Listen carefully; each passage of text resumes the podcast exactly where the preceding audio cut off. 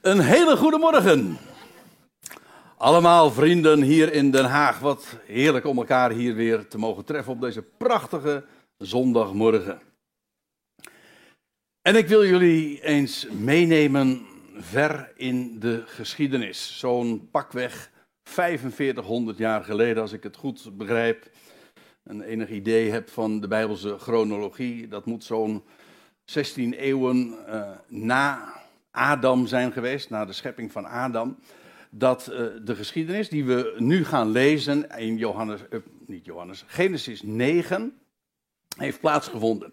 En u ziet het, ik heb het als titel meegegeven, Gods verbond met Noach. En ik vond het niet zo moeilijk om er een plaatje bij te bedenken. Want het teken bij uitstek, we zullen het straks ook lezen, uh, is daarvan de boog in de wolken.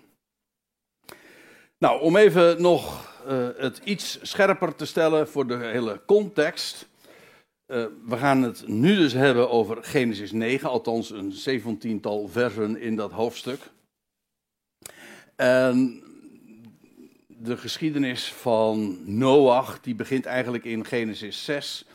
Uh, daar wordt beschreven de aanleiding van de zonvloed. Dat betekent de grote vloed die de hele bewoonde wereld heeft getroffen. En ja, dat is, uh, we, hebben daar geen idee van hoe de hele wereldbevolking toen der tijd is omgekomen in, ja, in die vloed dus. En de aanleiding wordt dikwijls ook niet goed begrepen, maar, uh, en daar kunnen we, kunnen we ook ons wellicht moeilijk voorstellen, maar je leest in het begin van Genesis 6 dat de zonen Gods, die hadden gemeenschap met de dochters van Adam, lees je, de dochters van de mens. En dat wil zeggen een vermenging eigenlijk van twee uh, totaal uh, verschillende soorten, als ik het zo mag zeggen. En dat was zo kwaad. En daar kwamen trouwens ook de giganten, de Nephilim of de reuzen, uh, uit, uit voort. En dat was zo fout. En de hele, het hele mensengeslacht werd eigenlijk op die manier ook verdorven je leest in, uh, in de Petrus en de Judasbrief, wordt, daar wordt ook gerefereerd aan, aan wat er toen plaats heeft gevonden, dat, dat engelen hun oorsprong ontrouw werden en zo dus uh, gemeenschap hadden met, met mensen, met vrouwen, en, en zo uh, de hele wereldbevolking, het hele menselijk geslacht verdierven. En God moest toen ook ingrijpen. De hele aarde, lees je ook, was, en ik, ik gaf het net al eventjes aan, was ongeveer 15, 16 eeuwen na de, na de creatie van Adam. En de wereldbevolking zal al uh, aanzienlijk geweest zijn, mag ik aannemen. Maar uh, de aarde was vol, staat er, van verdorvenheid en geweldenarij. En God heeft ingegrepen. En hij liet niet met zich spotten. En u weet hoe dat gegaan is. Uh, Noach met zijn huis. Hij was onberispelijk, hij werd nog niet met dat kwaad aangetast zou een, een, gigantische kist bouwen, een ark. Want dat is wat een ark eigenlijk betekent. Een kist, een, boot die niet bedoeld was om, uh, om, om uh, te varen, maar gewoon om te blijven drijven. En, nou ja, dat wordt in Genesis 6 dan beschreven. En hoe de ark be, bevolkt werd met het gedierte. En dan in Genesis 7 wordt beschreven hoe de aarde inderdaad uh, ja, hoe, de, hoe de wateren over de, de aarde toenamen. En hoe de hele wereldbevolking in die dagen is omgekomen. Het is een ramp van ongekende omvang geweest.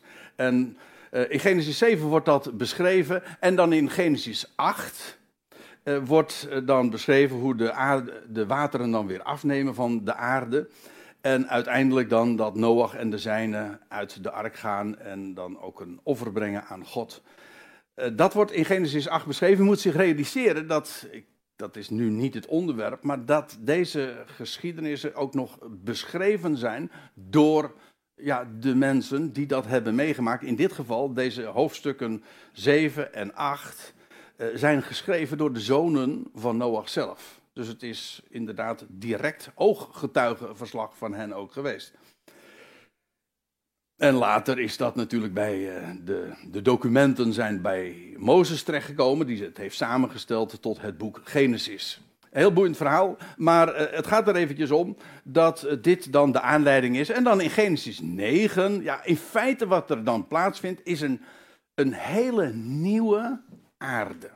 Terwijl eh, dus de aarde één groot graf was, want daar komt het op neer, waar uh, de mensheid in omgekomen was, uitgezonderd die acht zielen uh, van, de, van de mensheid, Noach en zijn familie, zijn zonen en hun vrouwen. En dat betekent dus dat toen de ark daar was neergestreken, of terechtgekomen was op de berg Ararat, uh, en zij gingen uit die ark, dat daar een heel nieuw begin van de mensheid dus aanving.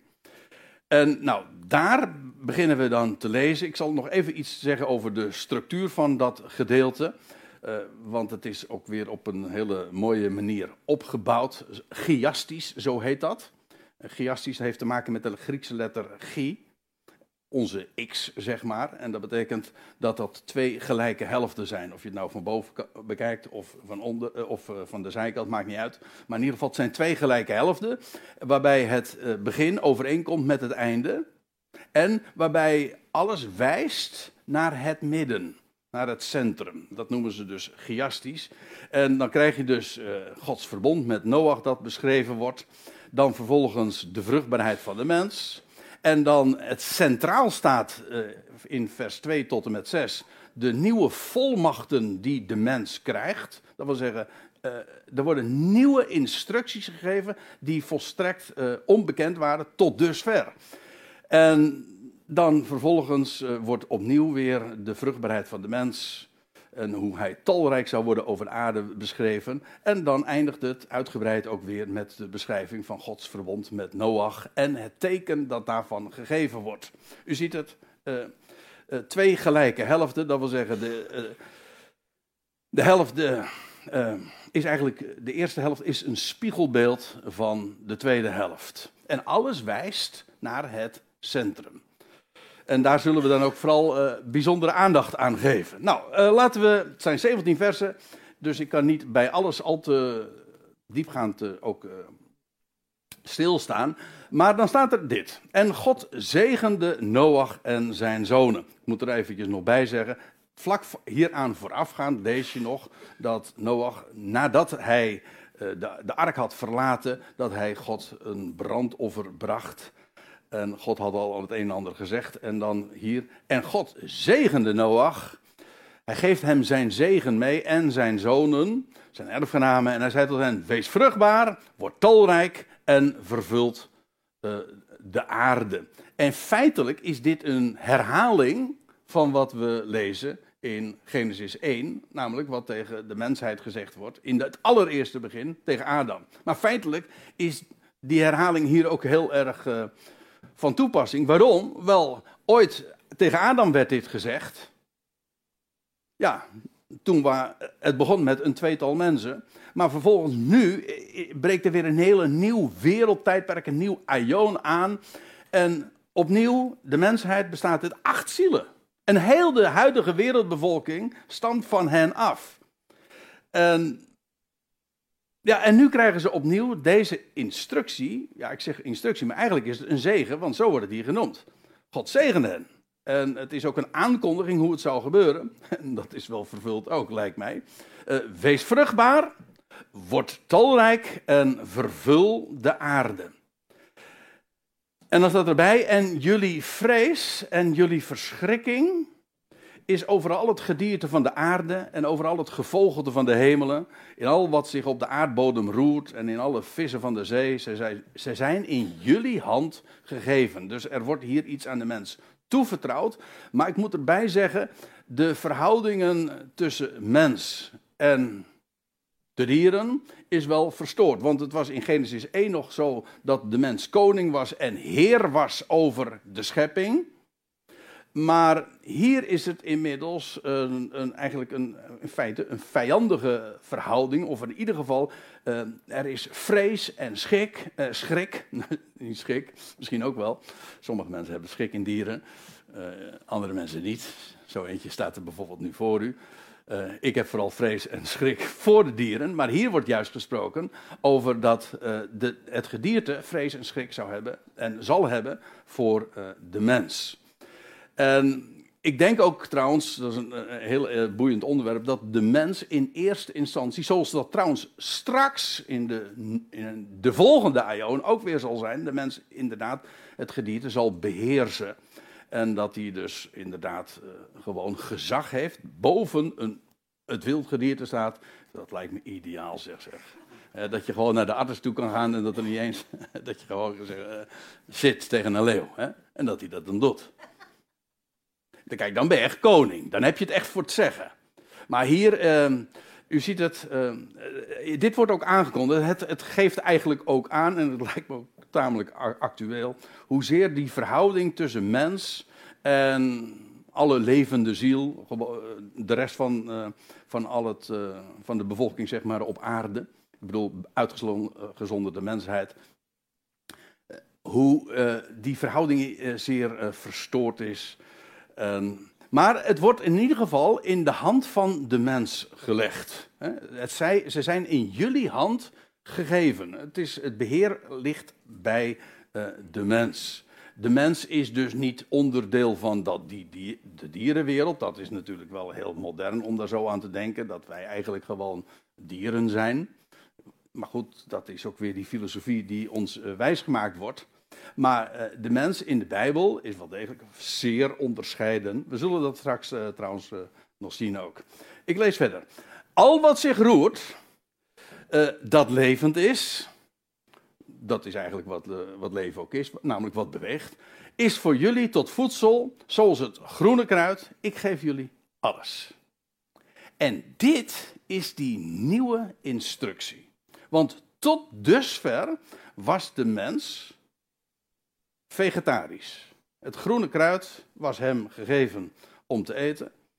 En nu vanaf de zondvloed een heel nieuw tijdperk. En nu wordt de mens, eigenlijk zijn menu wordt uitgebreid. Hij was vegetarisch en wordt nu een, wat dat nou heet, een omnivore, een alleseter. Net zoals een varken, weet u wel. Ja, dat zeg ik even om, uh, om, om het weer eventjes in de goede verhoudingen te leggen. Maar uh, nee, maar het, ik bedoel serieus. Uh, de mens was inderdaad vegetarisch. Sommige mensen die hebben daaruit geconcludeerd van ja, maar daarom werden ze natuurlijk ook zo oud, joh voor de zondvloed. Want na de zondvloed, eh, dat is wel inderdaad heel opmerkelijk. Uh, de, de leeftijden worden drastisch, eigenlijk per generatie uh, nemen af. Echt, dat is in, in 5, 6, 700 jaar is dat enorm afgenomen van bijna een millennium dat een mens werd. Ja, dat is ongekend.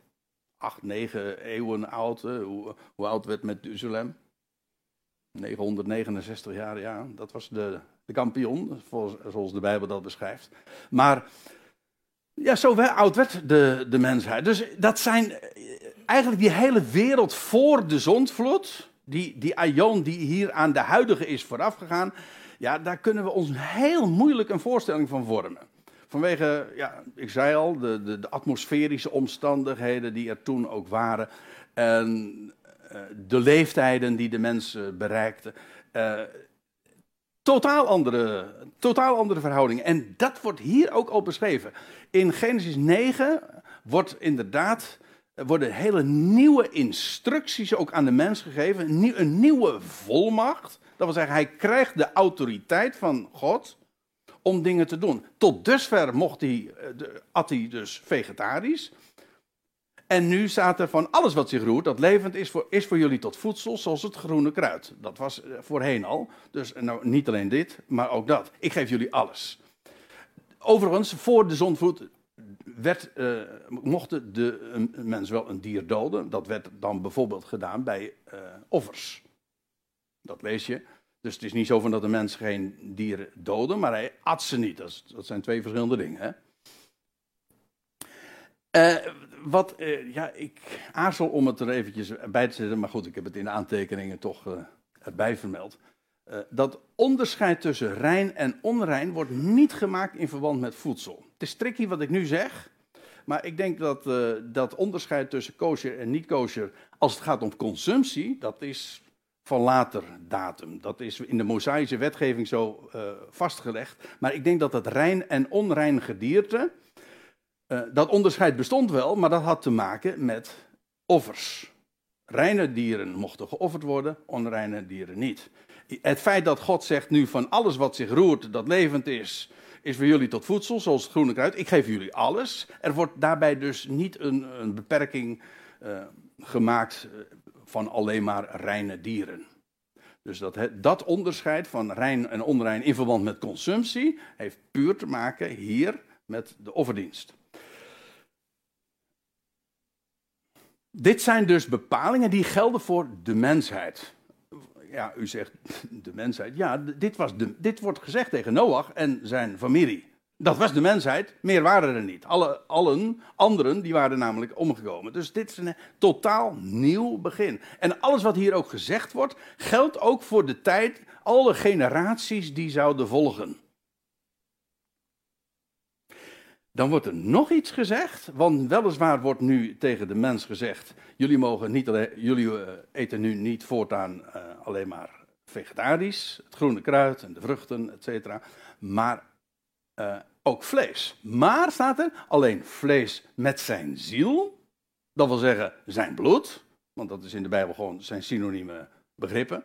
We lezen in Leviticus 17, vers 11, dat de, de ziel van het vlees in het bloed is. Heel boeiend onderwerp.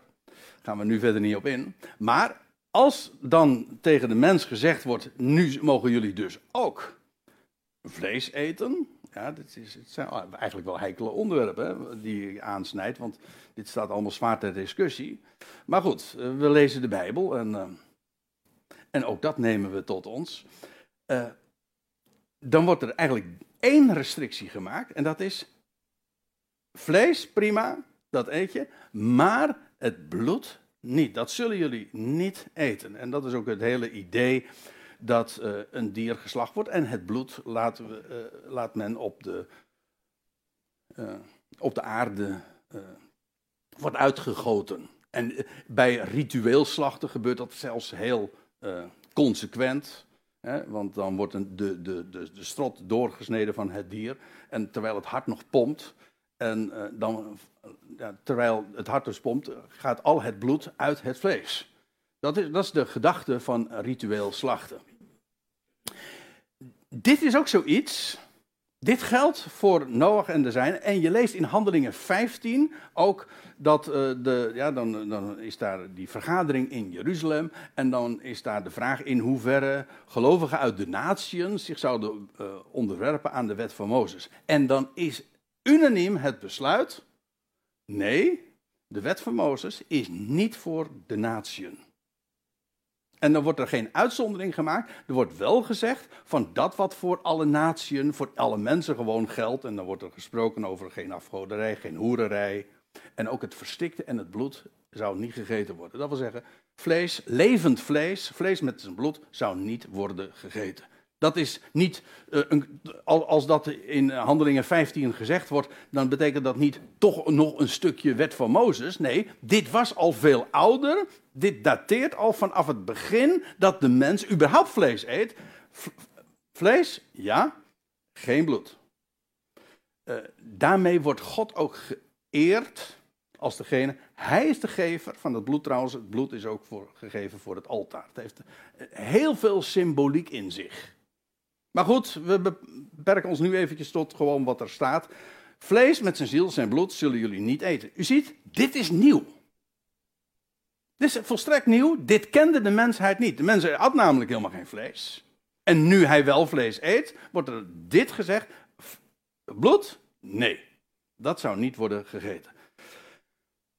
En voorwaar, en dan vind je weer een nieuwe instructie. En voorwaar, ik zal jullie bloed, het bloed van jullie zielen, opeisen. Ook, dat wil zeggen, niet alleen het bloed van dieren, maar ook het bloed van mensen. Jullie bloed zal ik opeisen. Dat wil zeggen, dat is van mij. God zegt, claimt dat van dit. Eh, Het bloed van dieren is voor mij, dat zou je dus niet consumeren, maar ook het bloed van mensen. En dat is, van een, dat is eigenlijk een hele categorie apart. Dat eis ik op. Ehm, van de hand van elk dier zal ik het opeisen. Dat is heel bijzonder, zoals het er eigenlijk geformuleerd wordt. Ook van de hand van de mens en van de hand van een mans broeder uh, zal ik de ziel van de mens opeisen. U ziet, het is een wat letterlijke vertaling die overeenkomt met die uh, interlineair. Dat is het idee erachter. Maar wat uh, God eist zowel van dier als mens, ehm, de ziel op die een mens doodt. Dat wil zeggen, ook een, ja, heel eigenaardig, niet alleen de mens die een ander doodt, een ander mens doodt, maar ook de, een dier dat een mens doodt, zou gedood worden. Dat is wat hier staat. Maar het gaat vooral over inderdaad de mens. Over de hand van een mans broeder. Dat wil zeggen, als jij een, een medemens, dat is gewoon je broeder hoor. Want we're all family. We komen allemaal uit één bloeden voort. Hè? Dus de hele mens wordt hier gezien als een familie. En dat betekent dus als je de hand slaat aan een andere mens, hè, dan, dan, dan, dan bega je een broedermoord. Dat is feitelijk het idee. En dat zal, God zegt, eh, daarvan zal ik de ziel van de mens opeisen. En dan krijg je in vers 6, dat is heel apart. Wie het bloed van de mens vergiet, diens bloed zal door de mens worden vergoten. Want in Gods beeld maakte hij de mens. En dit is een hele nieuwe bepaling. Nooit uh, lees je hiervan voor de zondvloed. God eist dus wraak voor bloedvergieten van de mens. Hij eist dat op. In de kiem is dit de instelling van de overheid. Er, dit veronderstelt namelijk rechtspraak. Aan de mens wordt de bevoegdheid verleend, de volmacht gegeven, om iemand die een ander doodt, om die, ja, nou, ik zei al, het is omstreden, om de doodstraf daarop uit te voeren. We doen bijbelstudie, dit is geen politieke discussie, uh, meeting of zo. Ik, ik lees gewoon wat hier staat. Wie het bloed van de mens vergiet, diens bloed zal door de mens worden vergoten. En ja, om, dat betekent dus dat er een, een, gerechtshof is, dat er een rechter is, dat er een instantie is die dat bepaalt, die daarover recht spreekt, maar ook die dat vonnis uitvoert. En dit is de essentie van de overheid, waar, je in, uh, waar Paulus in Romeinen 13 ook over schrijft. Hè. In feite wordt hier ook de, de overheid ingesteld. Paulus zegt in Romeinen 13 dat God de overheid heeft ingesteld. De vraag is wanneer? Bij Adam? Nee. Dit wordt ingesteld bij Noach. Na de zondvloed. En uh, dan staat er ook bij van, in, van de overheid, zij, is een, uh, zij wreekt en haar is ook een zwaard, niet te vergeef staat erbij, haar is een zwaard toevertrouwd. Waarom? Wel, om te wreken. Uh, ik heb de laatste maanden heb ik hier uitgebreid met, over gesproken. Onze zoon Jagin, die. momentje. Die, uh, die, is nu bezig met de afronding van zijn, uh, zijn studie rechtsfilosofie. En die heeft nu een scriptie aan, is een scriptie aan het schrijven over, limited, over het onderwerp limited government. En dat gaat helemaal over het concept, liberaal concept, namelijk dat de overheid uh, slechts beperkte bevoegdheid heeft. Met name in de Engelstalige wereld is dat een heel uh, bekend rechtsprincipe. De overheid moet uh, vooral heel beperkt zijn en blijven. Um, dus we hebben het hier uitgebreid over gehad. In zijn scriptie verwijst hij hier geloof ik niet eens zozeer naar, want ja, dat mag natuurlijk niet in een scriptie. Maar ik weet wel dat daar een hele bijbelse grond is. De overheid is in de Bijbel inderdaad limited. Het is in de, de overheid is feitelijk een rechterlijke macht. Een rechtsstaat. That's it. En ja, wij weten allemaal, we kennen allemaal het fenomeen dat de overheid macht eigenlijk over alles controle wil hebben. Nee, de overheid is er om recht te spreken en om recht te doen. Gewoon zoals hier ook wordt beschreven. Dat is het. Dat is de volmacht die aan haar is toevertrouwd. Zo is de overheid ingesteld. En niet minder, maar ook niet meer dan dat. Inderdaad, om wraak te oefenen, haar is een zwaar toevertrouwd.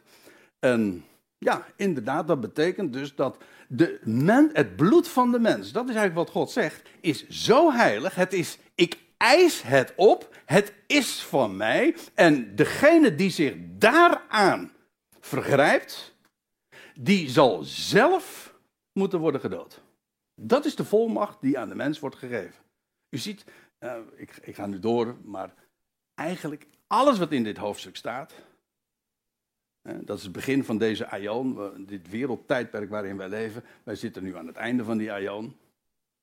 En alles wordt uh, met voeten getreden. Alles wordt ook omgekeerd. De mens is een dier. En uh, uh, allerlei stromingen, ook het, uh, ik, heb het niks, ik heb het niks zo tegen, tegen vegetariërs hoor, maar wel het vegetarisme, die, die zegt dat een mens dus eigenlijk helemaal geen vlees zou mogen eten. Het, is, het strijdt met alles wat de schrift ons leert. En we zijn dus inderdaad heel ver van God verwijderd geraakt. We zijn heel met recht van God losgeraakt. En dat zie je zo duidelijk hoe God instructies geeft bij uh, het begin van deze nieuwe aion, zoveel duizend jaar geleden, alles wat daarin wordt gezegd en geformuleerd, het, uh, we, we, hebben er geen weet meer van. Het wordt trouwens ook bestreden, het wordt allemaal belachelijk gemaakt. Men ontkent het ook allemaal. Fake, fake news, uh, ja, dat is gewoon, dat is mainstream. Ja, dit wordt gewoon ontkend. Maar dit is de basis. Oké. Wie het bloed van de mens vergiet, diens bloed zal door de mens vergoten, want in Gods beeld maakte hij de mens. Niet de, het dier, maar de mens is gemaakt naar Gods beeld. Let wel, ik zeg niet dat de mens Gods beeld is, dat staat nergens. Gods beeld is Christus. Maar de mens is gemaakt naar Gods beeld. Dat is de enorme positie waarin God de mens heeft gecreëerd. Maar jullie, wordt er dan in vers 7 gezegd, wees vruchtbaar, word talrijk, wemel overvloedig op aarde en word talrijk daarop. Nou, dit is ook een profetie. Het is een instructie. Nou, is één ding waarvan je misschien zou kunnen zeggen van die niet met voeten is getreden. uh, dit is wel aardig vervuld, hè? Hoe dat gegaan is. Want ja, als dit pakweg 4500 jaar geleden is gezegd. En we zitten nu, ik las je uh, nog onlangs, dat uh, tegen het einde van dit jaar is de verwachting. Ik heb het niet met precisie nageteld. Uh, er zou zomaar een 100 miljoen naast kunnen zitten, ja, ja.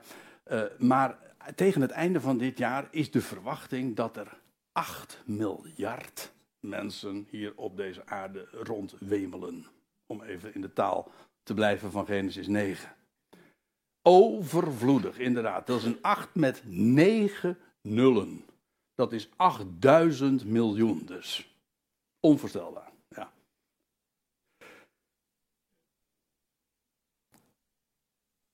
Wordt talrijk daarop. En God staat er, we lezen verder. En God zei tot Noach en tot zijn zonen, zijn erfgenamen daarmee dus ook uh, met hem, zeggende: En zie, ik richt mijn verbond met jullie op en met jullie zaad, uh, jullie nakomelingen, maar dat is de Bijbelse formulering, met jullie zaad na jullie. Dat wil zeggen, met alle mensen die, uh, sindsdien, die sindsdien geboren zijn.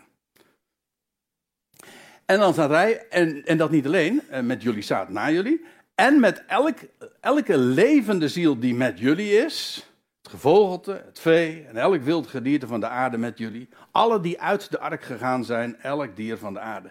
Het is trouwens heel boeiend, want u ziet dat ik eh, hier een viertal woorden, zeg ik het goed? Ja, uh, ja, wacht even. Ik moet het even goed zeggen. Een aantal woorden heb ik rood gekleurd. En waarom? Omdat hier de categorieën genoemd worden van de levende zielen. En als je, dit is Genesis, maar als je nou helemaal in het laatste Bijbelboek gaat, en dan kom je in de openbaring, in openbaring dus uit, en dan zie je dat daar uh, Johannes een blik vergund wordt in de hemel, en dan lees je in, in de, de symboliek, de taal die daar uitgesproken wordt, daar wordt trouwens ook gesproken over een regenboog, maar ook dan ziet hij vier levende wezens. En, en dan, ze worden daar ook benoemd, namelijk een mens, of een met, uh, van een menselijke gedaante, een adelaar of een arend, en een kalf, of een rund, en een leeuw. De vier, de vier levende wezens in het boek Openbaring. Dat zijn precies de vier categorieën die hier ook genoemd worden in verband met het verbond dat God sluit met Noach. Namelijk de mens, hè, Noach en zijn zonen, het gevogelte, uitgebeeld in de adelaar, en dan uh, het vee. Oh, de, nou zie ik het, nou, waar ik de fout heb gemaakt. Vee, dat had ik ook nog rood moeten kleuren. Uh, dat vee, dat is uh, uitgebeeld. De representant daarvan is het kalf of de rund. het rund. De rund. Hm, nou, ik weet even niet. Maar ook nog de leeuw als de koning van het wildgedierte. Dat zijn, dus dat zijn de categorieën waarin de levende zielen worden onderverdeeld.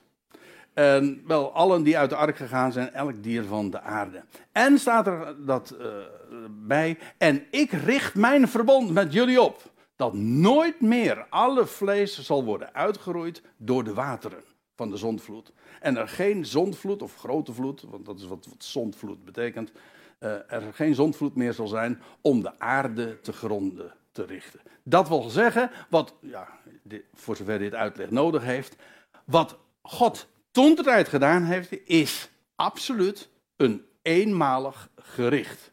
Hij zal dat niet meer doen door middel van water, zoals dat toen gegaan is.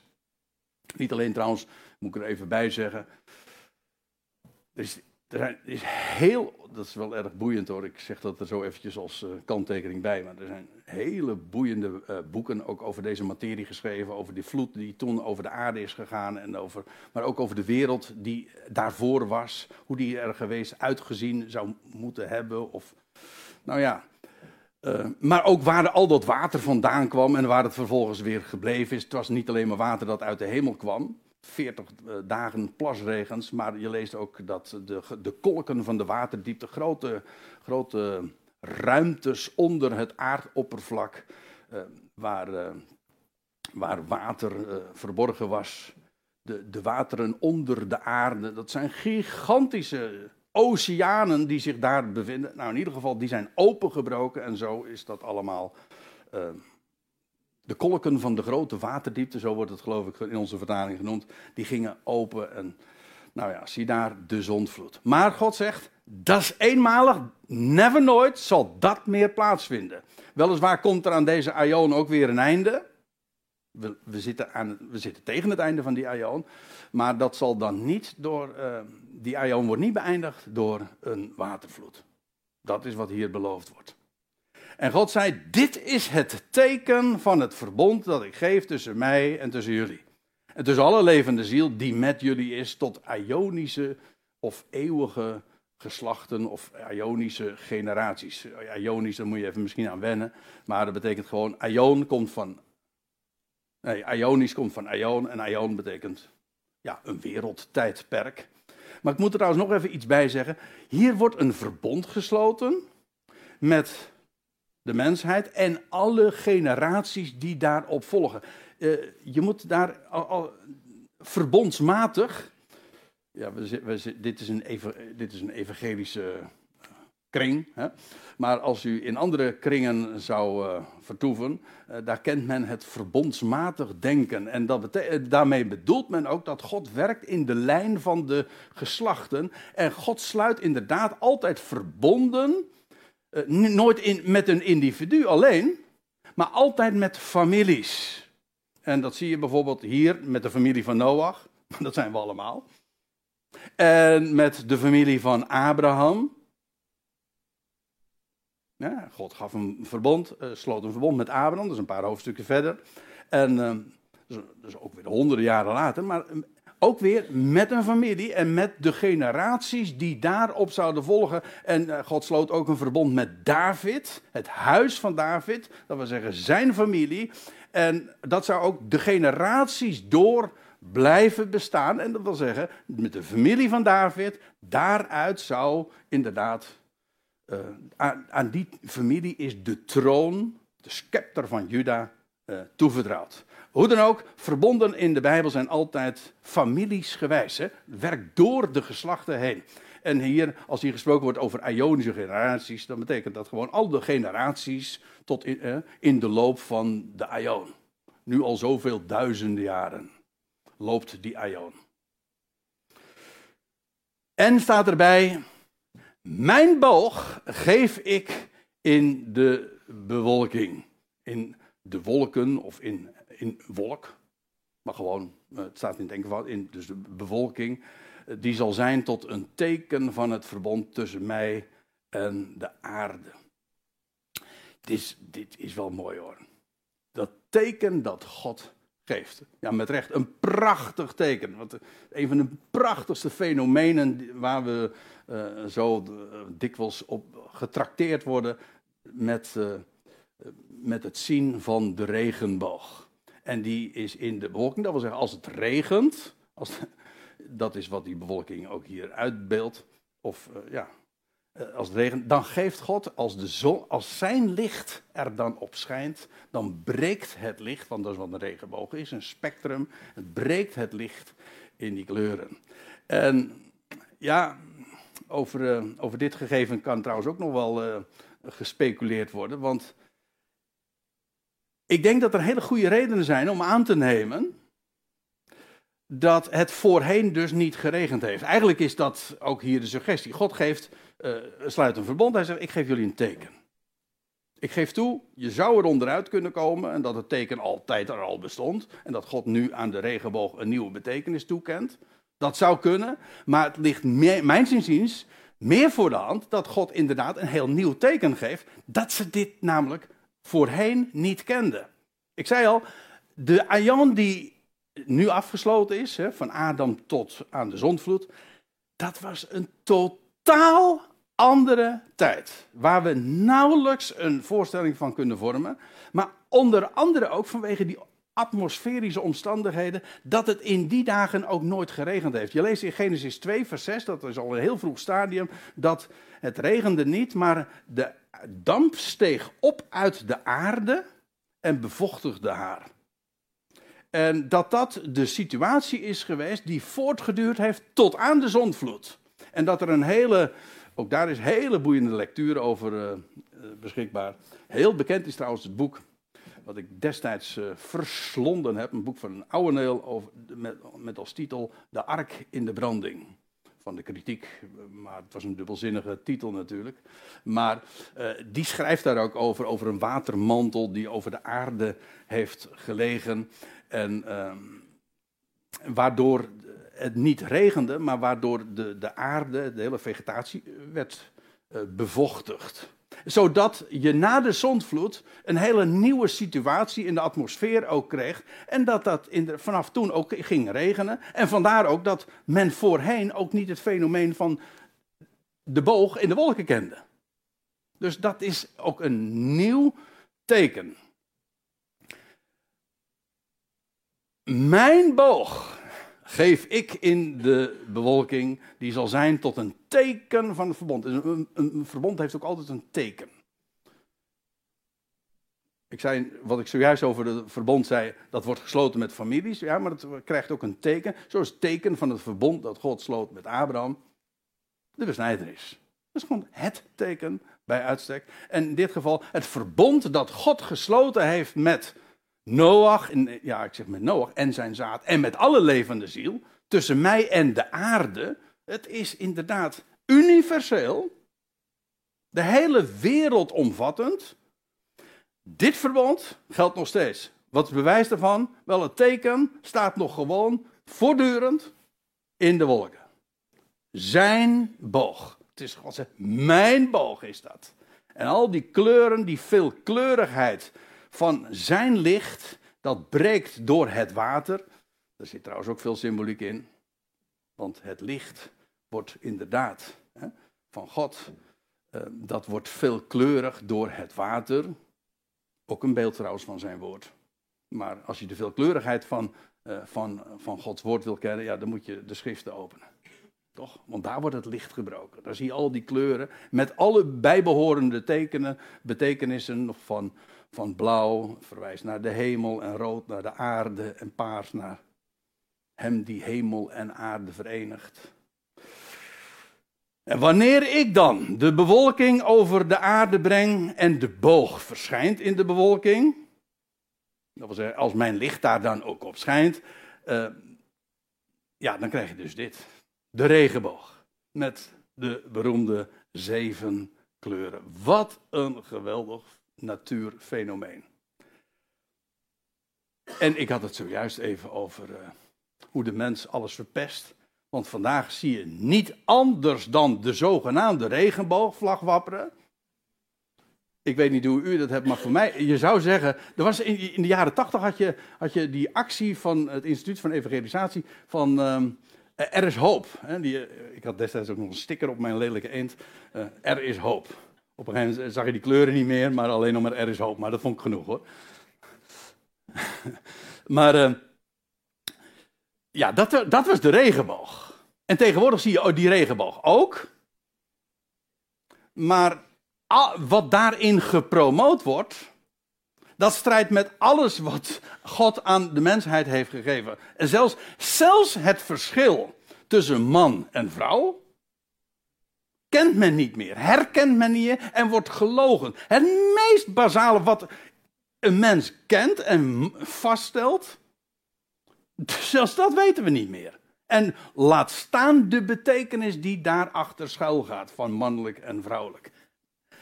Nou ja, eh, kijk, dit is dus de regenboog van God.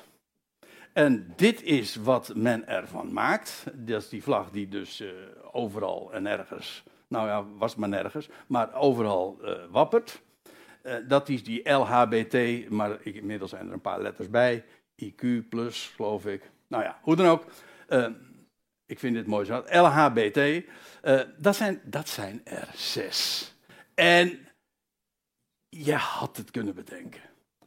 Als God iets geeft, dan zet hij zijn getalsmatige handtekening daaronder, de zeven. Zeven in het Hebreeuws is trouwens het getal dat ook uh, is een cijfer, ja, eh, of een getal, maar het betekent ook volheid. Vandaar ook dat zeven het getal van de volheid is. En, en de, God rekent in zeventallen. Daag me niet uit, maar waar je dat iedere keer weer in terugkeert. En als de mens iets doet, dan is het het, het getal 6. Dat kan zelfs beestachtig worden. Dan krijg je drie zessen achter elkaar. Twee zessen kan trouwens ook. En dat, maar goed, we, zitten al in Den Haag, dus. Maar zes, dat is heel grappig. Nou ja, ik vind het grappig. Want eigenlijk de mens laat zich zo verschrikkelijk kennen. Door inderdaad een, een zogenaamde regenboogvlag, maar het is geen regenboog. Het is wat hij ervan gemaakt heeft.